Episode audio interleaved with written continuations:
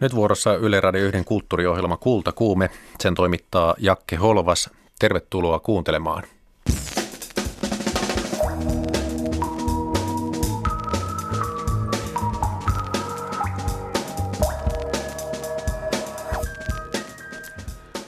Ryhmäteatterilta tulee näytelmä alistetuista eläimistä, jotka anastavat ihmiseltä vallan ja kuinka sitten käykään. Studiovieraana ohjaaja Linda Valgren. Helsingissä kansallisteatterin näytelmä laittaa katsojan pohtimaan esiintyjää, joka on vanha ruma ja läski. Kuopion kaupungin teatteri puolestaan esittää naisen, joka himoitsee. Ääneen pääsee, pääsevät Lea Klemola ja Kaisa Pylkkänen. Huomenna on maailman balettipäivä. Kuutakuume selvittää myös, mistä siinä on kyse. Näillä aiheilla tämä maanantai Kuutakuume. Tervetuloa Kultakuumeeseen ohjaaja Linde Valgren. Kiitos. Osaatko mainita jonkun sellaisen tilanteen, jossa itseesi henkilönä on kohdistunut epämieluisaa vallankäyttöä? No, on niitä varmaan useitakin ollut tässä elämän saatossa, mutta no yksi semmoinen, mikä ainakin nyt tulee, tulee äkkiseltään mieleen, on tilanne, jossa mä yritän esitellä ideaa, tästä on jo vuosia, äh, ideaa kolmelle henkilölle, idea, jonka olen keksinyt, joka on mielestäni hyvä, ja toinen henkilö ignoraa tämän täysin katsomalla yksinkertaisesti minun ylitseni, koska olen lyhyt ihminen ja jatkaa keskustelua näiden muiden ihmisten kanssa niin, että mä tavallaan jään keskustelun alapuolelle kokonaisuudessaan. Niin se oli mun hyvin epämiellyttävää vallankäyttöä. Karmaisevaa. Kyllä. Miten aiot toimia jatkossa, jos vastaavaa kohtaat? Ainakin siitä, siitä huomauttaa ja sanoa, että, että kohteliasta ehkä olisi katsoa silmiin silloin, kun puhutellaan. Kysyin vallasta, koska olet ohjannut ryhmäteatterille näytelmää Farmi. Tällä viikolla ensi ilta. Farmi pohjautuu George Orwellin kirjaan Eläinten vallankumous. Siinähän on siis alkuteksti Animal Farm. Millainen näytelmä teiltä on tulossa? No meiltä on tulossa täysin uusi kotimainen kantaesitys. Tässä on mun lisäkseni käsikirjoittajina mukana Sinna Virtanen, joka toimii myös esityksen esitysdramaturgina ja siinä työparina, ja sitten Henrikka Tavi sekä Juha Hurme. Ja Tämä, on, tämä ei ole dramatisointi tai versio tästä Orwellin eläinten vallankumouksesta, vaan se on toiminut jonkinlaisena semmoisena kimmokkeena, maaperänä, jonkinlaisena esihistoriana tälle, tälle meidän farmille. Eli tämä on esitys eläimistä, jotka asuvat farmilla, joka on ö, jonkinlainen niitty keskellä tätä suurta, suurta tyhjyyttä, jossa, jossa elämme. Ja sitten tämä eläinten vallankumous sieltä jotenkin näiden eläinten historiasta kumpuaa ja, ja eläimet yrittävät toimia yhteisönä ja miettiä, millainen malli heille, heille on mahdollinen. Eli tällä lailla niin kuin viitataan sinne Orwelliin paljon, mutta, mutta ollaan niin kuin aivan omanlaisessaan todellisuudessa. Mä sanoisin, että esitys on omasta mielestäni ainakin kaunis ja hauska ja toivottavasti myös herättää kysymyksiä suhteessa historiaan ja, ja yhteiskuntaan ja siihen, että millaisissa yhteisöissä me eletään ja millä tavalla. Miksi ö, tämä Orwellin teksti kuitenkin siinä on pohjana? No se on varmaan semmoinen juttu, että me Sinna Virtasen kanssa 2011 alettiin keskustella jotenkin semmoisesta kummallisesta niin kuin hämmentyneestä olosta tai epämääräistä vaivaantuneisuudesta, niin kuin Orwell-asian ilmaisisi, joka liittyy jotenkin sekä niin kuin muuttuneeseen poliittiseen ilmapiiriin, tuntui, että tapahtui kauhean isoja asioita, oli vaalikevät ja, ja jotenkin kaikki nämä vanhat puoluerakenteet tuntui, tuntui murtuman ja muuttuvan ympäri Eurooppaa, Pohjois-Afrikkaa tapahtui isoja, isoja kumouksia, tuntui, että oli niin kuin valtavasti asioita liikkeessä. Ja oli vaikea jotenkin jäljittää sitä, että mistä – mistä kaikki oli tavallaan a- alkanut. Tai tuntui, että asiat tapahtui kauhean nopeasti ja niin, että ei saanut otetta, että kuka, kuka tästä nyt on vastuussa. Ja sitten se herätti meissä kummassakin semmoisen olon, että no nyt joku on muuttunut, mistä se johtuu, ja palautti mieleen eläinten vallankumouksen, joka me oltiin molemmat luettu teini-iässä. Ja päätettiin, että no nytpä pitää tarttua siihen uudelleen. Luettiin se provosoiduttiin siitä tavallaan, kun se on niin ihanan mustavalkoisen jotenkin äh, asenteellinen tai, tai niin kuin moralistinenkin jopa neuvostoallegoria, mutta tajuttiin, että siinä on joku semmoinen iso kysymys just liittyen siihen hämmennykseen ja kokemukseen niin kuin siitä, että, että asiat vaan luisuu johonkin suuntaan. Ja sitten sieltä päätettiin, että tästä täytyy tehdä jotain. Ja viiden vuoden hyvin monipolvinen prosessi on se, että nyt on torstaina ensi ilta tulossa. Kerrotaan kuulijoille tosiaan tämä perusidea siinä George Orwellin eläinten vallankumouksessa sijat alkavat hallita maatilaa. Siinä on ensin maatilan Joo. pitäjänä semmoinen sanoisinko juoppo maatilan pitäjä mm. ja se on sitten helppo vallata se, mutta vallankumous syö lapsensa tai valta korruptoi näistä sijoistakin tulee tavallaan epäreiluja. No ymmärrän siis niin, että tämä Orwellin eläinten vallankumous on mielestäsi kuitenkin nykyajan kuva, että sitä ei voi heittää, että se oli silloin joskus 45, kun se tuli ensimmäisen kerran, niin se kuvaa sitä aikaa. No silloin se tietysti kuvasi sitä aikaa ja, ja ennusti hienosti tulevaa kyllä myöskin, että siinähän Orwell, Orwell katsoo tavallaan todella pitkälle niin kuin Neuvostoliiton tulevaisuuteenkin vuodesta 1945. Mutta kyllä mä ajattelen, että siinä on tosi monia, monia sellaisia asioita, jotka resonoi tämän ajan kanssa ja jotka liittyy kysymyksiin tietysti just vallasta, mutta siitä, että miten yhteisö, joka pyrkii joko niin kuin muodostamaan tai säilyttämään jonkinlaisen muuttumattomuuden tilan tai semmoisen niin kuin jotenkin staattisen, idyllisen tilan, niin helposti alkaa, alkaa oireilla ihan vaan siitä syystä, että, että semmoinen tila on tavallaan täysin staattinen tila on mahdoton. Ja, ja kyllähän niin kuin, no tietysti on, on nähtävissä nähtävissä ympäri maailmaa, että koko ajan tällaisia vallankumouksia, jotka, jotka syövät lapsensa, niin niitä tapahtuu. Ja ylipäänsä niin tasa-arvo harvoin jakaantuu niin, että tasa-arvo olisi kaikille yhtä tasa-arvoista, vaan aina jotkut ovat tasa-arvoisempia kuin toiset. Kuten tuossa kirjassa sanotaan. Kuten kirjassa sanotaan, kyllä. Joo. No tota, George Orwellin eläinten vallankumous, siis alkutekstinä nimellä Animal Farm vuonna 1945. Teakin viidennen vuosikurssin opiskelijat ja virolainen ohjaaja Johan Ulfsak esittävät parakaa kiertueella näytelmää, joka ammentaa materiaalia William Goldingin klassikkoromaanista Kärpästen herra. Se on vähän myöhemmin julkaistu vuonna 1954, mutta siinä tällaiset englantilaiset koulupojat asuvat keskenään autiolla saarella ja syntyy kaksi leiriä, jotka kamppailevat vallasta ja vähitellen pojat muuttuvat villi-ihmisiksi ainakin toisen leirin puolella. Eli Vähän tätä valtateemaa on myös muualla teatterissa tällä hetkellä. Juttelin perjantaina tuon näytelmän dramaturgi Ronja Louhivuoren kanssa, ja hän sanoi, että hän yrittää tällä tulkinnallaan kritisoida tätä Goldingin mm. tekstiä tai sellaista tulkintaa, että vallan korruptio, se seuraa siitä, että ihmisluonto pääsee valloilleen ja ihmisen pahat vietit pääsevät valloilleen. Hän sanoi, että pikemminkin sivilisaatio on se, joka korruptoi ihmisluonto ja ihmisvietit eivät ole pahoja, vaan sivilisaatio ikään kuin ruokkii sellaista johtajakaipuuta. Mm. Pitkä pohjustus, mutta kuitenkin, mitä mieltä itse olet, Linda Wahlgren, että tekeekö ihmisestä huonon vallan käyttäjän kulttuuri vai ihmisen sisäinen luonto?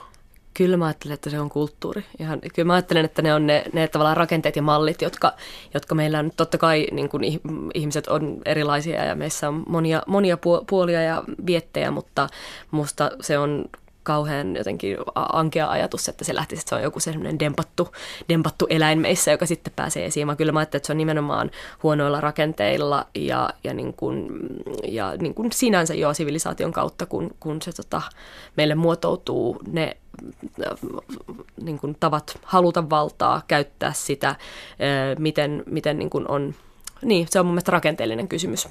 Eli ja. ihminen sinänsä ei ole paha. Ei, ei se, Ta- eikä välttämättä hyväkään, niin, mutta taipuvainen moneen. Ja, ja toi on niin kuin, me ollaan tämän meidän esityksen tota, synty, syntyprosessissa paljon pohdittu myös tuohon liittyen esimerkiksi sitä, miten tiet, tiettyihin eläimiin halutaan proisoida tiettyjä inhimillisiä piirteitä, tai just tämä, että sijat nyt tuossa ovat jotenkin mm. sitten nämä niin älykkäitä kuin ovat, jotka ottavat vallan, mutta että tavallaan myös tämmöisiä niin kuin eläinkuvastoja ja, ja semmoista niin kuin halua haluaa jotenkin tyypitellä ja nimenomaan sitä kautta yksinkertaistaa jotkut piirteet niin kuin pahoiksi tai hyviksi. Ja se on niin kuin, kyseenalaistamme voimakkaasti sitä, että, että juuri että ei voida, ei voida sanoa, että asiat on niin yksilulotteisia. Niin, periaatteessa aika yksinkertaista, että ne, jotka sinne degeneroituvat tämän vallankäytön kanssa, ovat nimenomaan sikoja. Joo joka on helppo etukäteen kyllä, ajatella kyllä. ikään kuin saastaiseksi eläimeksi. niin.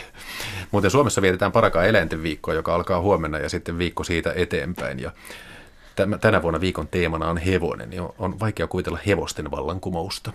Niin, vaikka siis itse asiassahan Orwellilla tämä koko, koko tota niin, niin, idea eläinten vallankumouksen kuulema on lähtenyt siitä, että se on nähnyt äh, englantilaisella maaseudulla, kuinka pieni poika ajaa isoa työhevosta. Ja sitten se on miettinyt, että jos tämä iso työhevonen tajuaisi oman voimansa ja, ja ryhtyisi kapinaan, niin ihmisille ei olisi mitään tekoa siinä. Eli tavallaan, että siinä on semmoinen niin kuin voima ja jotenkin energia ladattu, että kyse on nimenomaan siitä, että haluaako, tuleeko tietoiseksi siitä omasta, omasta niin kuin mahdollisuudestaan valtaan ja vallan käyttöön ja rupeako sitä käyttämään.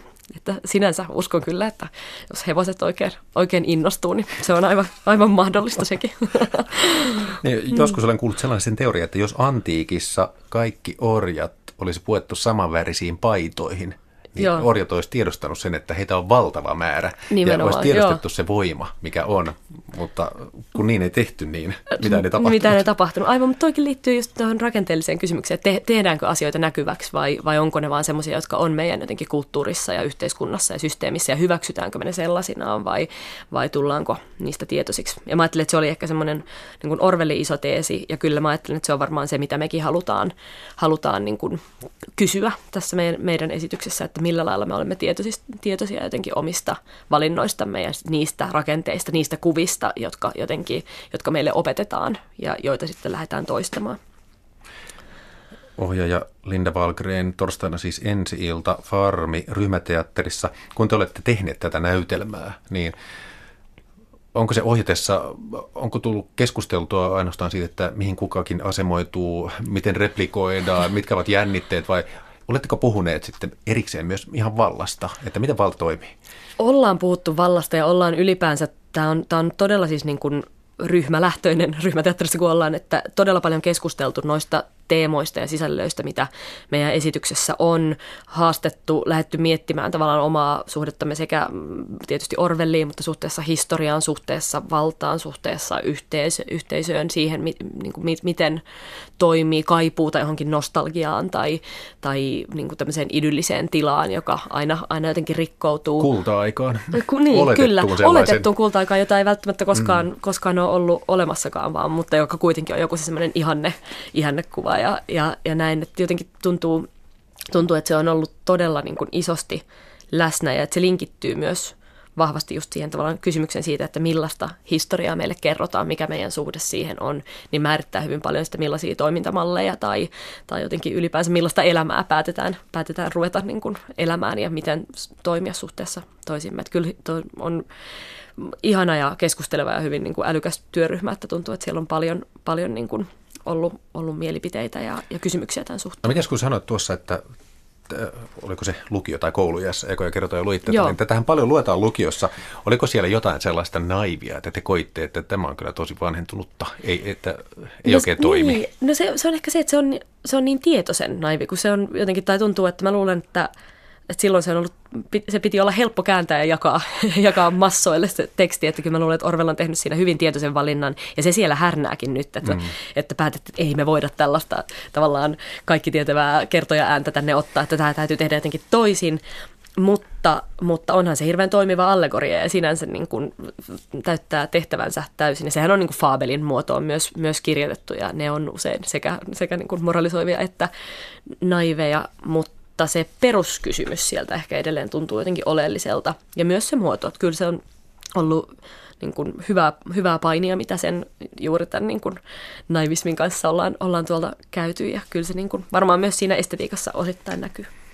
No, kerro tuossa ihan haastattelun alussa yhden oman esimerkin siitä, kuinka on epämiellyttävällä tavalla käytetty valtaa sinua kohtaan. Miten valtaa pitäisi käyttää? Mikä olisi ihanne tapa?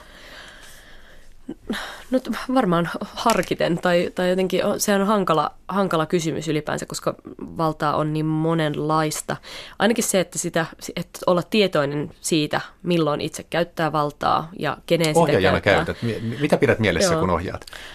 No ainakin sen, että, että yrittää yrittää niin kuin kysyä ja ehdottaa ja huomioida sen, mitä, mitä niin kuin näyttelijä esimerkiksi tekee ja tarjoaa, että ei lähde ajamaan yli tai torppaamaan tai, tai olemaan vastaamatta kysymyksiin, vaan se, että, että tavallaan yrittää löytää yhdessä tapa, tapa työskennellä ja tehdä niin kuin kommunikatiivisesti. Eli tavallaan purkaa se oma oma valta siinä tilanteessa sellaiseksi, että tuntuu, että nyt me tehdään tätä yhdessä, vaikka, vaikka mä katsonkin sitä ulkopuolelta ja sinänsä mulla on se niin kuin, oikeus ja velvollisuus sanoa, miltä asiat näyttää. Mutta tuohon se varmaan liittyy, että, että niin kuin, pyrkiä pyrkiä yhteistyöhön, mutta kantaa vastuu mm. silloin, kun, kun tavallaan vastuu sinulla on.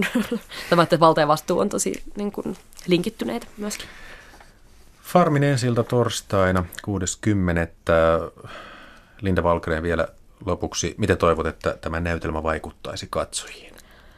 No mä toivon, että, että ihmiset lähtisivät sieltä ainakin niin, että ne on saanut jonkun ajatuksen tai kokemuksen, jota jota niillä ei välttämättä ole ollut, tai joka on yhtäkkiä joku just semmoinen muistuma jostain, jostain kulta-ajasta. Toivon, että, että se herättää, herättää ajatuksia ja kysymyksiä suhteessa siihen, että just mi- millaisessa maailmassa ehkä, ehkä elämme, millaisia rakenteita siinä on. Ja, ja tietysti toivon, että se myös jotenkin viihdyttää ja tuntuu myös niin kuin emotionaalisella tasolla, mutta ehkä niin, että, että se jättää, jättää enemmän kysymyksiä kuin antaa vastauksia koska mä luulen, että siitä on enemmän hyötyä. Kiitos keskustelusta. Mm. Kiitos paljon.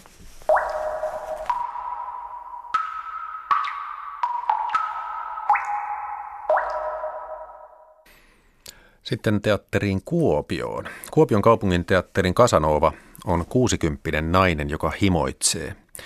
Lea Klemola sanoo, että Kasanova on metafora rakkauden kaipuulle, elämän nälälle ja kuoleman pelolle – hänen mielestään seikkailija ja valloittaja hahmon kiinnostavimmat vaiheet liittyvät vanhenemiseen ja siihen ristiriitaan, miten Kasanova näkee itsensä ja miten muut hänet näkevät. Tämä suhtautui rakkauteen, tämä näytelmä vähän niin kuin rakkaus olisi joku henkilö. Henkilö, joka, jota me kaikki tarvitaan, joka voi haavoittaa pahasti, saadakseen rakkautta voi niin kuin ajautua esiintymään toisena kuin on, vaikka kasanovana. Se on tavallaan näytelmä myös niistä monista rooleista, joita ihminen esittää itselleen, esittää toisille, ja sitten myös siitä niin kuin hirveästä, niistä toisista kasvoista, sitä rumista, hävettävistä, huonoista, typeristä, oksettavista, joita ei halua näyttää kenellekään, jotka on rakkauden arvosia. Ja tavallaan se, mä itse ajattelen jotenkin näin, että se paras tapa kertoa tästä aiheesta on laittaa pääosaan vanheneva nainen. Miksi sä haluat nimenomaan kertoa tästä aiheesta? Mistä minä tiedän? Mitä, mitä, muuta, mitä, muita, mitä muita aiheita on? Olemassa kuin. Tästä, tästä samasta aiheesta jo 700 näytelmää. ja siinä aina riittää ammennettavaa. Niin, siinä on tämä ruumiillisuus on myöskin niin kuin hirveän tavallaan ehkä oman, oman teatterikäsityksen ytimessä. Se, että, kun, että oma taidekäsitys lähtee siitä, että se kertoo niin kuin aina virheestä, siitä, siitä, niistä asioista, jota, jota, tota niin, joiden suhteen kokee olevansa yksin tässä yhteiskunnassa tai yksinäinen, josta on vaikea puhua millään muulla tavalla kuin tota, niin tekemällä niistä esityksiä. Tavallaan, että taiteessa se virhe on kuitenkin aina kiinnostavaa ja sen paljon virheellisempää on vaikea löytää kuin vanheneva nainen. Se on koomista ja traagista, että mä menisin jo pyörtyä ja lähteä kotiin, kun mä kuulin, että mä puhun keskustelemassa puumanaisista, hyi saatana. niin, että mi- mitä? Eihän tämä ole ollenkaan. Ei, kun se on jotenkin niin kuin, että tavallaan tuo, että miten määritellään vanhenevan naisen seksuaalisuus esimerkiksi, että eihän 40 vonkaava mies ole mikään tiikeri tai käärme. Mutta siis nainen, joka, joka on sek, haluaa seksiä ylittää sen jälkeen, kun se on 27, niin se on välittömästi määritelty jonkun tyyppiseksi raatelijaksi. Niinpä. Että se on hirveän niin poissulkevaa, niin kuin, niin kuin toiseksi tekevää ja tota, kategorisoivaa. Että juuri siksi se on niin kuin vaikeaa ja herkullista ja haastavaa, että, että antaa siis vanhenevalle naiselle sielu ja ruumis ja rakkautta. Pystyykö tämä aika ottamaan vastaan tällaisia kasanova-naisia?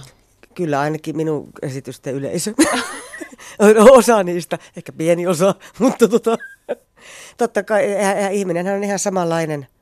Ehkä tämä aika tietysti on sillä tavalla niin kuin suhteessa siihen virheellisyyteen, niin, niin itsestä tuntuisi hirveän raskalta, mutta vähän on tietysti itse ikivanha kohta ja tota, niin, niin elänyt semmoisen ajan, jolloin ihmisillä ylipäätänsä oli enemmän yksityisyyttä. Että en tiedä, miten olisin itse selvinnyt tästä ajasta edes nuorena, missä pitää niin varhain brändätä itsensä.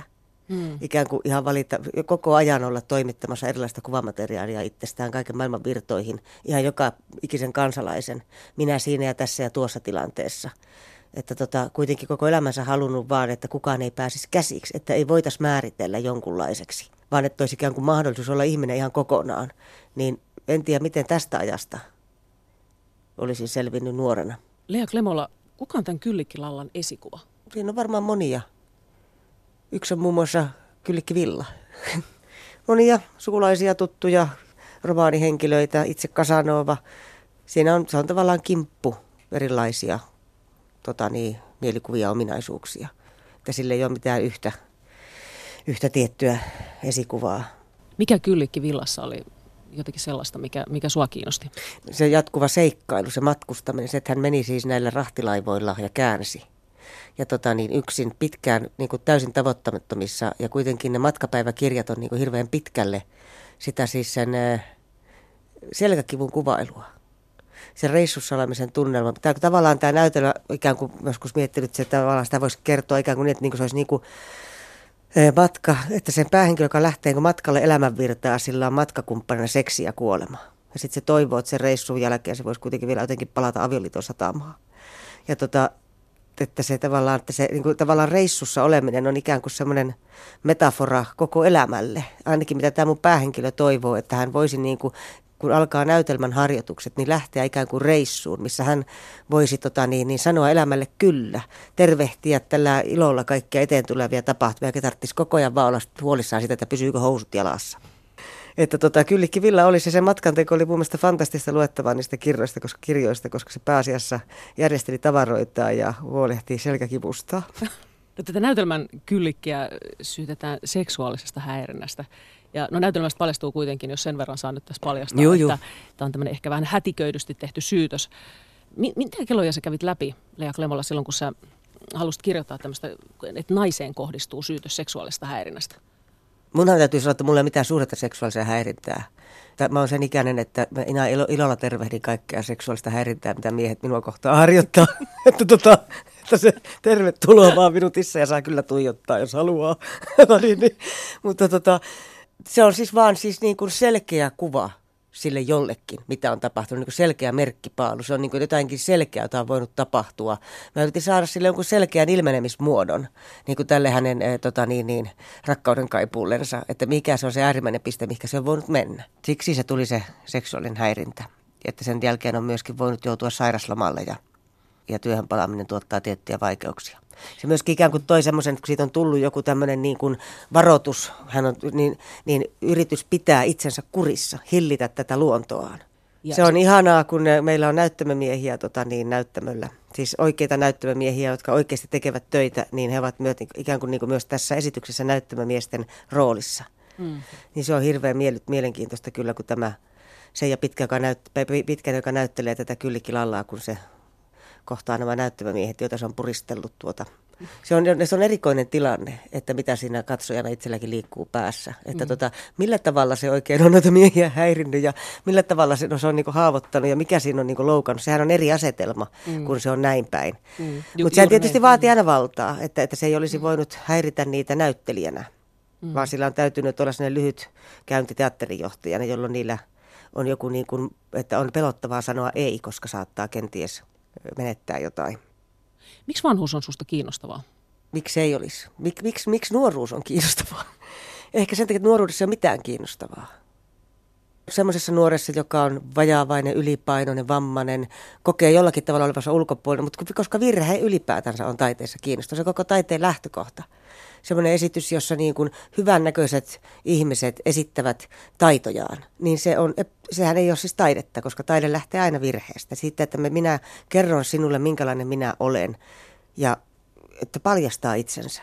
Kyllähän upean näköinen ihminen, joka laulaa kauniisti, voi myöskin tehdä taidetta, mutta ei jos se menee esittelemään taitoja, jos se menee paljastaan itsestään sitä, mikä se tarvii toista ihmistä, muutakin kuin ihailijaksi. Niin tota, vanhuus on loputon kaikkineen kremppoineen, kipuineen, kuolema on niin lähellä. Ja tota, niin koko se sitten se, se, se haavoittuva vartalo. Ja sinne panssaroitu nuoren ihmisen keho, joka energisenä jonkun risun kanssa pyyhkii pitkin näyttämöön, niin kuka sitä jaksaa katsoa? Minä en jaksa. Lea Klemola, onko tämä näytelmä, vaimoni Kasanova, niin tällainen täsmänäytelmä nyt sitten vanhenevalle teatteriyleisölle? Mä en ikinä osaa ajatella tuolla tavalla. Multa on kysytty näitä ikärajoja ja minä olen sitä mieltä, että sinne voisi hyvin tulla, siis oikein hyvin sopisi mun mielestä. Nykyään kaikki on niin perversiä, että sä et saa, anteeksi mä kiroilla, mutta että kun Facebookissa saa näyttää tota niin, niin mainostaa siis naista, jolla on rintaliivit päällä. Että siis, että tämä on niin perversi tämä aika. Mun mielestä tätä tapa sopisi oikein hyvin siis tuommoisille just murrosikäisille, jotka ovat niin oman seksuaalisuutensa kynnyksellä, jossa tota, niin koko ajan vertaillaan ja ikään kuin se mielikuva seksuaalisuudesta on jotain, että se on jotakin täydellistä ihmisten puuhaa. Tätä meidän seksiä on niin virheellistä, että oksat pois. että tota, mä, en, mä teen sitä kaiken itselleni, itse, it, että siis en mä niin kuin ikinä ajattele tota, noita ikä, ikäasioita. Mä en usko, että on olemassa ketään vanhenevaa yleisöä. Mitä ne sitten on? No minun kaltaisia Siellähän on kaikenlaista porukkaa. Mummothan on fantastisia, jollei ne yritä esittää semmoista kunnon mummua bussilastissa muille oleville mummoille. Nehän siis, mummuthan nyt on nähnyt pikkusen vaikka mitä. Mitä mä voisin ajatella, tota, mä en osaa kuvitella itseäni fiksumpaa ihmistä, koska kukaan meistä ei pysty, koska mun rajat loppuu siihen. Mä en voi tietää, minkälainen on mua fiksumpi ihminen. Jos mä rupean ajattelemaan, että se on niin kuin okei, okay, työssä käyville mummoille tai työssä käy, työssä käyville 45-vuotiaille, niin silloin mun pitää välittömästi alkaa niin rajaamaan niistä pois jotain, no, että on, no, vähemmän huumorintajuisia kuin minä, tai niin on pikku, mun pitää vaan niin kuvitella niin jollakin tavalla kapeammiksi ja tyhmemmiksi kuin itseni, jotta mä voin, ja se on musta aivan mm. perversia. Mm. Siis eri asia on sitten lapset, totta kai siis, että siis ihmisten kolmevuotiaille, kuusivuotiaille, kahdeksanvuotiaille, se on, siellä on totta kai, mutta tuosta murrosiasta ylöspäin, niin tota, se on niin yksilöiden värisiä eroja, ei tuommoisia niin kohderyhmäeroja. Lea Klemulaa haastatteli Anu Heikkinen. Haastattelu löytyy myös verkkojuttuna kulttuurikoktailin nettisivuilta. Vaimoni Kasanova näytelmää esitetään Kuopion kaupungin teatterissa koko loppuvuoden. Kultakuume.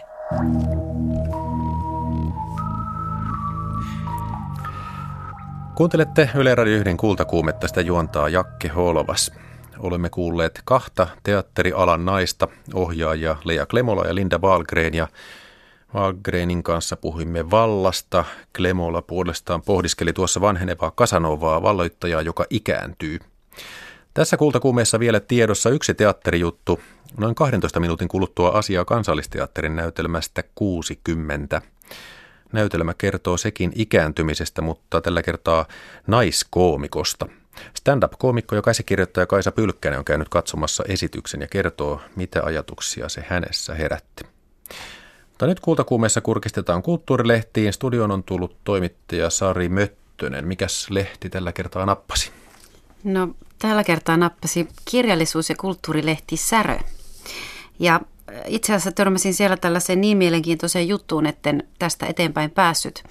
Tämä oli Kalle Lampela, kuvataiteilija ja yliopiston lehtori Lapin yliopistosta, on kirjoittanut jutun otsikolla luopumisen vaikeudesta ja Tämä juttu kysyy, että voiko kuvataiteilija ottaa lopputilin. Lampela on koonnut tähän artikkelin tarinoita eri lähteestä ja hän kirjoittaa näin. Kun taiteilija lopettaa, hän arkijärjen mukaan katoaa taidemaailmasta. Kuvataiteilija lakkaa pitämästä näyttelyitä, muusikko vie instrumentin varastoon, eikä näyttelijä enää nouse lavalle. Lopettamisessa on paljon tarkastelemisen arvoista – Kuvataiteilijoiden lopettamiselleen antamat syyt kertovat usein taiteilijan työn karusta puolesta sekä taidemaailman rakenteista ja toimintamalleista.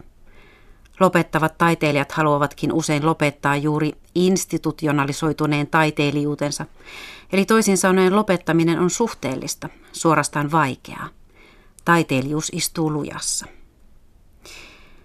Ja Spike-lehden kysymys-vastauspalstalla nuori Yhdysvalloista Berliiniin muuttanut taiteilija Nick Kosmas vastaa kysymykseen, miksi päätit lopettaa urasi nuorena ja menestyvänä taiteilijana. Päällimmäisenä oli kimppuhuolia. Kosmasista tuntui, ettei hän kyennyt enää selittämään ventovieraalle varmuudella, mitä oli tekemässä. Hän tukahtui mahdollisuuksien paljouteen ja kaipasi jonkinlaista menetelmää vaihtoehtojen arvioimiseen. Hän myös kärsi huijarikompleksista. Toisin sanoen pelkäsi, että kuka tahansa hetkenä minä hyvänsä huomaisi, että siinä mitä hän teki ei ollut mitään järkeä. Jatkaakseen taiteen tekemistä sen jälkeen, kun on menestynyt kohtalaisesti, taiteilijalla tulee kosmasin mukaan olla sopivasti lahjoja, egoa ja käytännön ymmärrystä. Ja hän jatkaa, taiteilija voi selviytyä vain, jos pysyy taidekuplan sisällä, hakee apurahoja, opettaa, saa mahdollisesti julkisia tilaustöitä ja niin edelleen. Taidekuplan sijaan Kosmas halusi toimia oikeassa maailmassa, jossa kilpailua on enemmän ja yleisö laajempi. Artsi-nimisellä taiteen moni palvelualustalla päätoimittaja Alexa Gotthard kirjoittaa seitsemästä megaluokan taiteilijasta, jotka vetäytyivät taidemaailmasta, mutta eivät kahta lukuun ottamatta lakanneet tekemästä taidetta. Gotthard aloittaa antitaiteen isästä Marcel Duchampista, joka siirtyi taiteesta shakkiin, mutta teki 20 vuotta teostaan Etant donné salassa taidemaailmalta. Tiesitkö Jakke tuota, että Duchamp vaihtoi taiteen shakkiin? En, ihan mielenkiintoista vessanpönttien tekemisen ohessa tällaistakin. Näin on. Öö, vuonna 2010 kuvataiteilija Paula Tella kirjoitti puolilehdessä toisenlaisesta urista, eli elämän urista, jossa taiteilijuus päättyi. Jari Jussi Voijala ajautui armottomaan työkierteeseen, joka johti stressaantumiseen ja lopulta työuupumukseen. Hän sai hyvin kohdeapurahoja taideprojekteihin, mutta ei työskentelyapurahaa, joten toimeentulo oli hankittava opetustöillä. Työn ja perheelämän yhteensovittaminen johti taas mentaalisiin ristiriitoihin ja tuntemuksiin, että oli aina väärässä paikassa. Työhuoneella hänestä tuntui, että hän laiminlöi perhettä, kun kotona taas tuntui, että pitäisi olla työhuoneella. Voi olla alkoi myös rasittaa suomalaiseen kuvataidemaailmaan istutettu artisti maksaa toimintaperiaate. Otettiinpa mikä tahansa konteksti suomalaisesta kuvataidemaailmasta, taidemuseo, galleria tai jokin taidetapahtuma. Taiteilija on lähes poikkeuksetta ainoa henkilö, joka ei saa työstään palkkaa.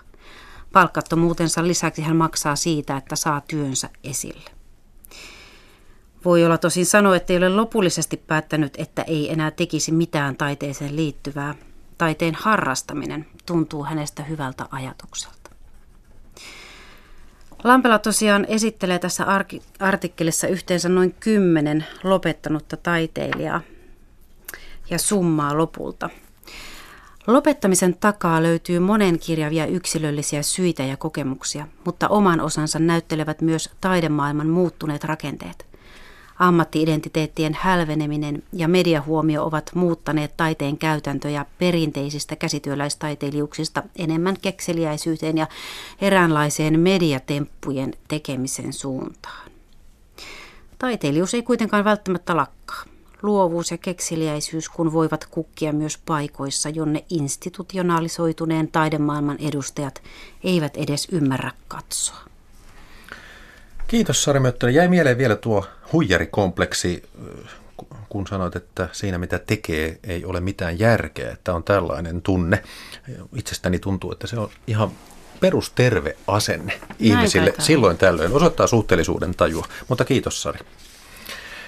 Huomenna järjestetään kolmatta kertaa vuotuinen World Ballet Day, eli maailman balettipäivä. Lontoon Royal Ballet on kutsunut mukaan kymmenen ryhmää, mukaan lukien Suomen, Viron, Hollannin, Puolan ja Norjan kansallisballetit, La Scalan balletin, Ruotsin ja Tanskan kuninkaalliset balletit, Stuttgartin balletin ja Viinin valtion operan balletin. Puolimessa on Suomen kansallisballetin viestintäsuunnittelija Jussi Iltanen. Tervehdys. Terve, terve. Verkosta voi seurata suoratoistona 20 tuntia suoraa lähetystä ympäri maailman. Lähetys alkaa Suomen aikaa kello 05 Australian baletista. Miksi järjestetään tällainen maailman balettipäivä? No, tämä päivä on saanut oikeastaan alkunsa neljä vuotta sitten.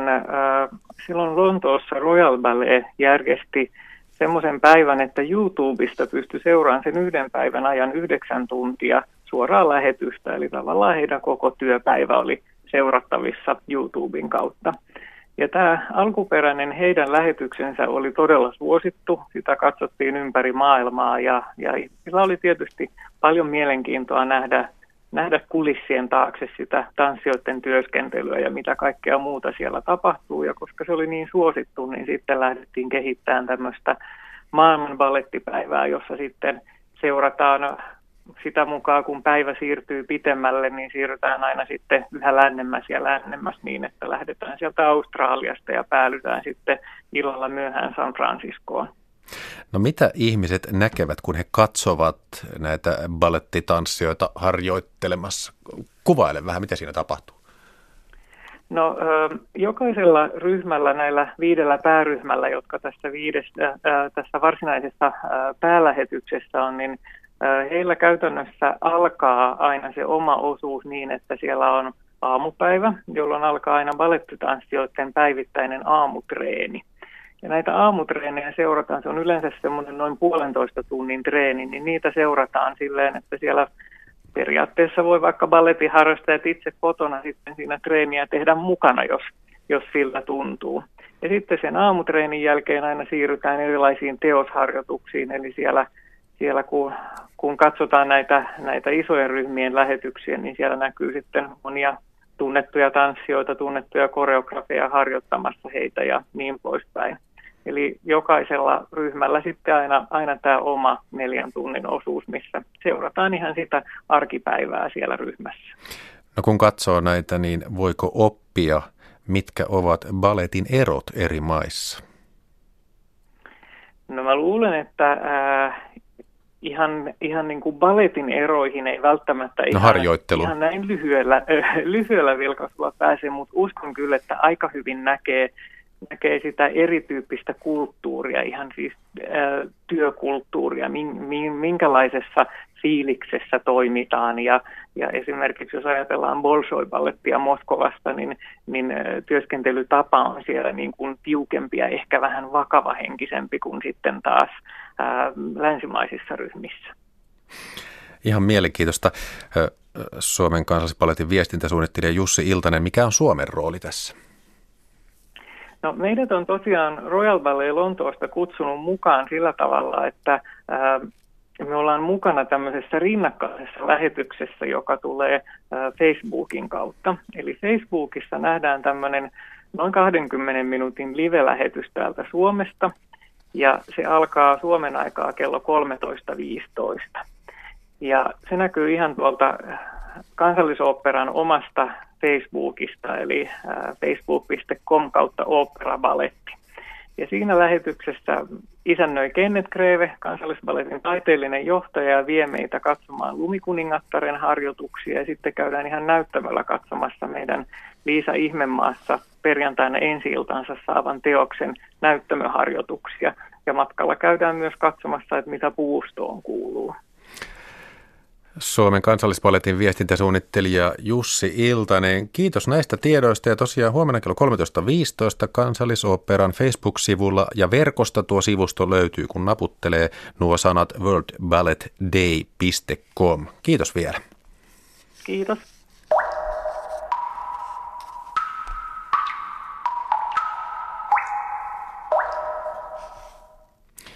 Kansallisteatterin näytelmä nimeltä 60 kertoo ikääntyvästä naiskoomikosta Tuutista, jonka ura on laskussa eikä uusiutuminen luonnistu.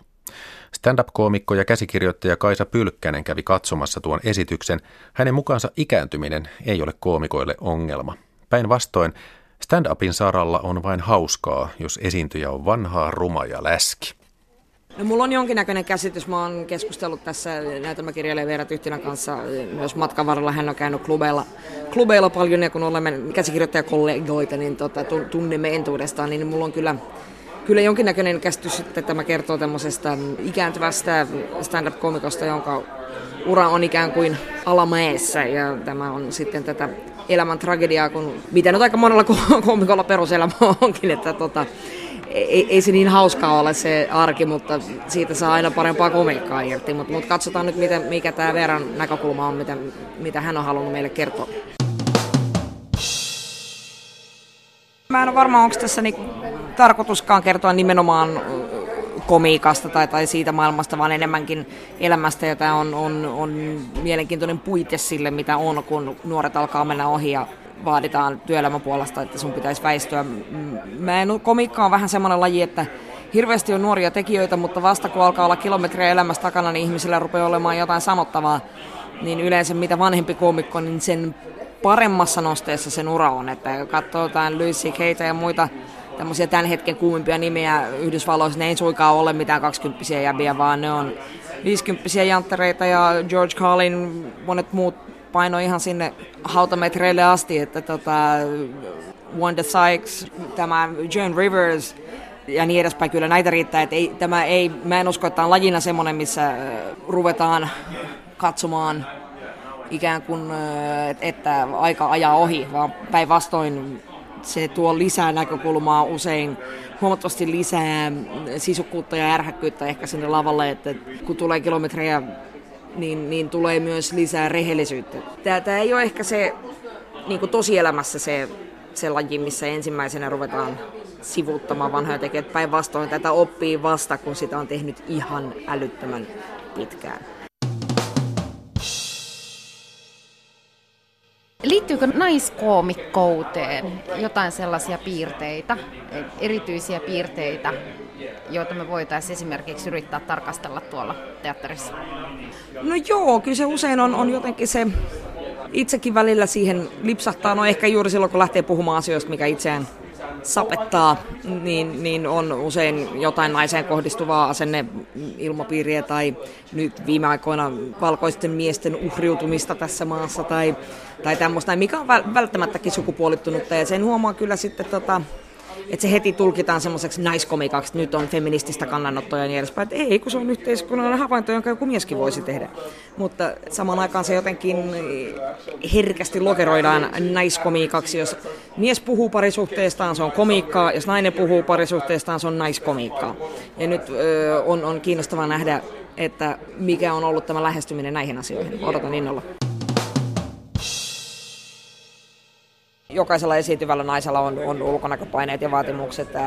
Komiikassa se on ehkä helpointa, koska sehän on vaan hauskaa, jos sä olet ruma ja läski. Ja silloin sä voit puhua sun epämuodostumista, sun epätäydellisyydestä. Se on yleisöllekin samastuttavampaa kuin se, että sun pitäisi olla niin kuin Hollywood-tähtityyppinen. Et kyllähän tämä nyt armollisin laji sen suhteen on, on naisille selkeästi, että, että sehän on aina hauskaa, jos joku on vanha läski. Eli lähdetäänpä nyt sitten seuraavaksi katsomaan teos kansallisteatteriin ja keskustellaan sitten sen jälkeen, että mitä sieltä jäi käteen. Hei herkut. Hei te kaikki kummajaiset. Ihanaa, että te olette tullut tänne tänään. Mun nimi on Tuuti. Mä olen teidän kehto tänään. Tulkaa. Keinukaa.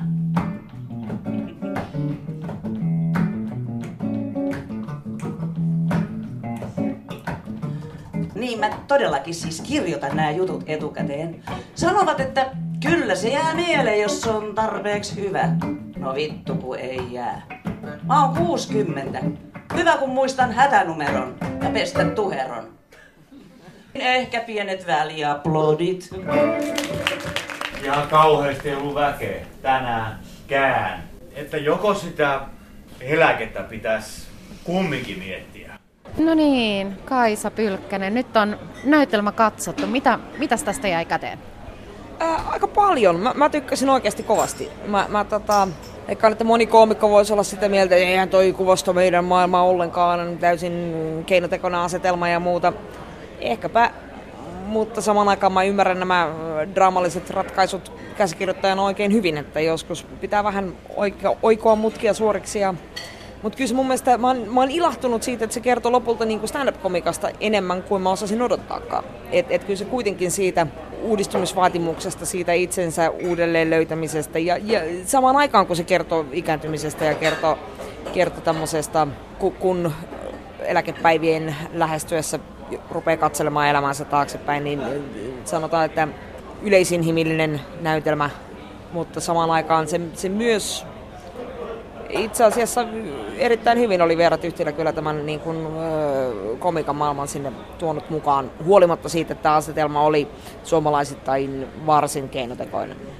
Niin siis keinotekoista taisi ainakin olla se, että enpä ainakaan minä tiedä, että Suomesta löytyisi sellaisia stand-up-klubeja, jossa olisi tyylin kuukausipalkkainen vakituinen koomikko iltaperäänsä esiintymässä juuri näin. Tämmöistä asetelmaa ei, ei, ei toki tästä maasta löydy, että kyllä jokainen koomikko ihan jokaisen keikan bukkaa erikseen. Tai ei kellään niin kuin vakipestejä ole muutoin kuin jos itse hostaa omaa klubia, mutta silloinkin yleensä on lähinnä MC-roolissa illassa on useampi koomikko. Ja...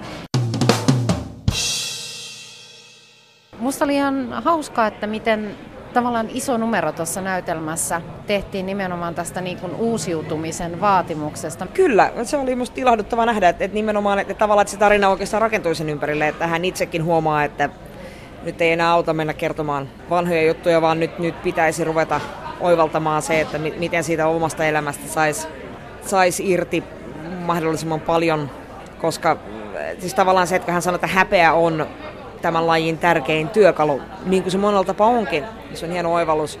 Ja, ja, ja tota, mutta se ei yksin riitä. Se pitää vielä siitä saada, siitä on pitkä matka ennen kuin se on työstetty hauskaksi vitsiksi.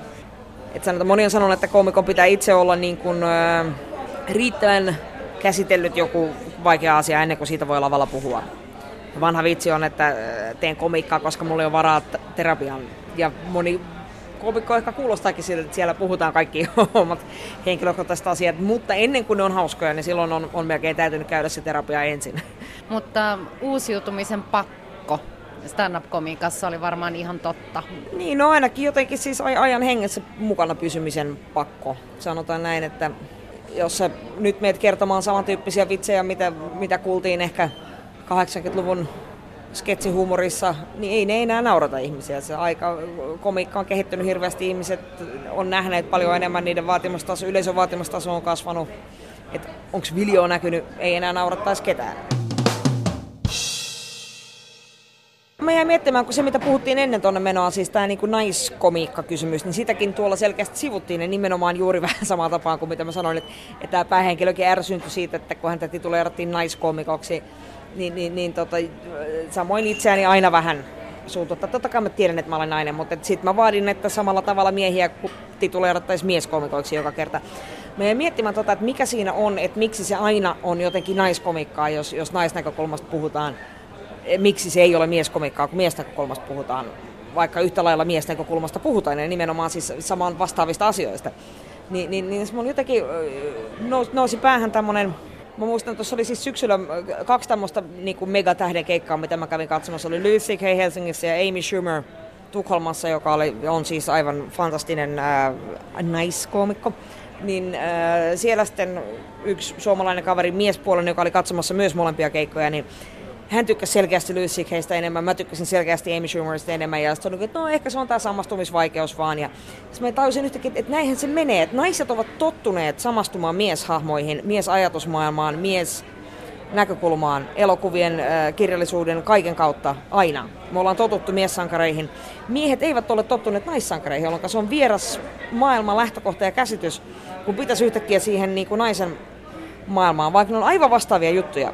Mutta se on jotenkin, että se on vaatimus, mitä miehiltä on puuttunut usein elämästä. Toki on paljon miehiä, jotka lukee naista kirjoittamaa kirjallisuutta ja niin edespäin, mutta, mutta et se ei ole niin kuin normi, jolloin se on aina uutta ja vähän vierasta miehille yrittää asettua siihen naisen asemaan. Me ollaan taas täysin totuttu ei me, miesten erektio-ongelmat, me eletään täysillä mukana, koska me ollaan seurattu niitä pienestä asti, joka ikisessä TV-sarjassa ja kaikissa. Ne on ihan normia. Mutta sitten taas naisten ongelmat, ne on ollut vähän vakanalla enemmän ja, ja me ollaan oltu niitä sivurooleja, jotka tukee sitä miessankareja ja niin edespäin. Niin me ollaan, että ehkä vain, että se on vain miehille uutta.